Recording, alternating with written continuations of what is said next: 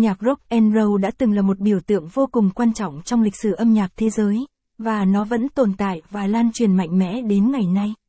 Với nhịp điệu cuồng nhiệt, tiết tấu mạnh mẽ và sự thăng hoa tinh thần, thể loại này đã làm say đắm hàng triệu trái tim và tạo ra một cuộc cách mạng âm nhạc mạnh mẽ. Trong bài viết dưới đây, hãy cùng sóng nhạc tìm hiểu rock and roll là gì cũng như những thể loại của nó nhé. Rock and roll là gì? Nhạc rock and roll hay còn viết tắt là rock và roll hay rock. Roll là một thể loại âm nhạc đại chúng phát triển mạnh ở Mỹ vào những năm 40, 50 của thế kỷ trước. Chúng là sự kết hợp của nhiều thể loại âm nhạc khác nhau như ra, phúc âm, R&B và nhạc đồng quê. Rock and roll phổ biến với các nhạc cụ chính như piano, saxophone với nhịp điệu đen cơ bản kết hợp với backbeat được nhấn mạnh. Đây cũng là một thể loại âm nhạc đã phát triển mạnh mẽ đến mức trở thành một phong cách quốc tế phủ sóng ở nhiều quốc gia trong thời gian phổ biến.